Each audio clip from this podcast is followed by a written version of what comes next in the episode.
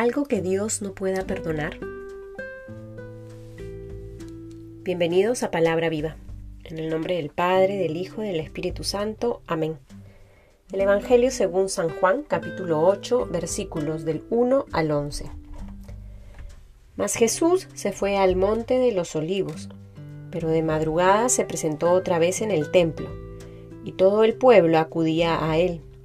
Entonces se sentó y se puso a enseñarles. Los escribas y fariseos le llevan una mujer sorprendida en adulterio. La ponen en medio y le dicen, Maestro, esta mujer ha sido sorprendida en flagrante adulterio. Moisés nos mandó en la ley apedrear a estas mujeres. ¿Tú qué dices? Esto lo decían para tentarle, para tener de qué acusarle. Pero Jesús, inclinándose, se puso a escribir con el dedo en la tierra. Pero como ellos insistían en preguntarle, se incorporó y les dijo, Aquel de vosotros que esté sin pecado, que le arroje la primera piedra. E inclinándose de nuevo, escribía en la tierra. Ellos, al oír estas palabras, se iban retirando uno tras otro, comenzando por los más viejos, y se quedó solo Jesús con la mujer, que seguía en medio. Incorporándose Jesús le dijo, Mujer, ¿dónde están? ¿Nadie te ha condenado? Ella respondió, Nadie, Señor. Jesús le dijo, tampoco yo te condeno.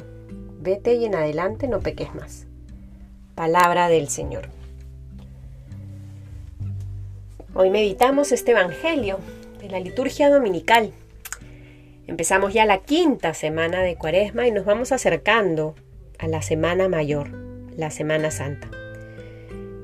Y hoy escuchamos este hermoso Evangelio de la mujer adúltera, de este encuentro en el que Jesús muestra de una manera muy explícita su compasión y su misericordia. Juzgan a esta mujer y buscan apedrearla. Intentan tentar a Jesús para ver si tenían más argumentos para acusarle y luego matarle.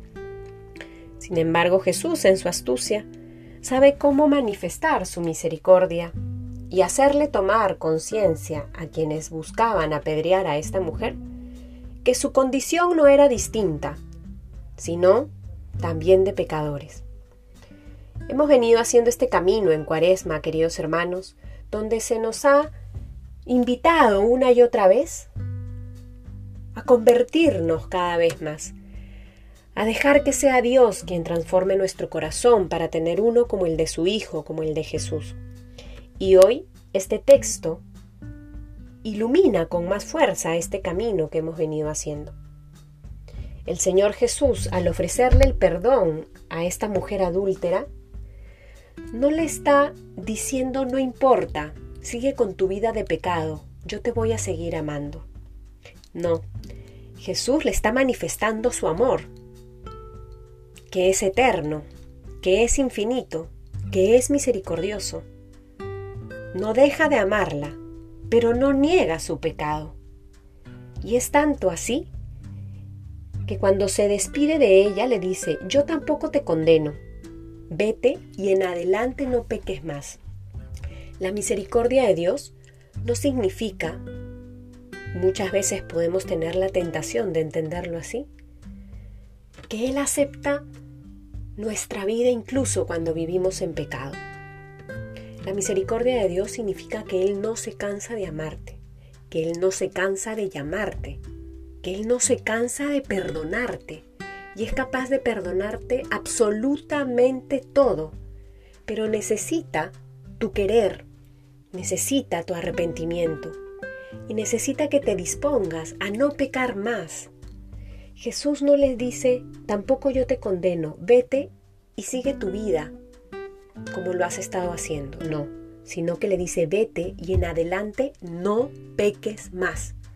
La invita a esta mujer a hacer un cambio en su vida, a convertirse, a tener una vida sin pecado. Y es la misma invitación que el Señor te ha venido haciendo en este tiempo de cuaresma. Ojalá a estas alturas hayas podido acercarte al sacramento de la reconciliación, de la penitencia.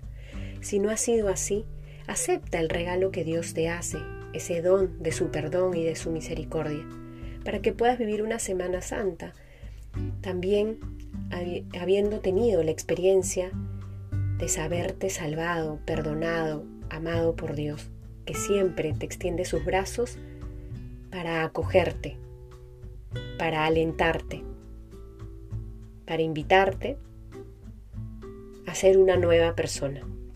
No hay nada que Dios no pueda perdonar ni quiera perdonar.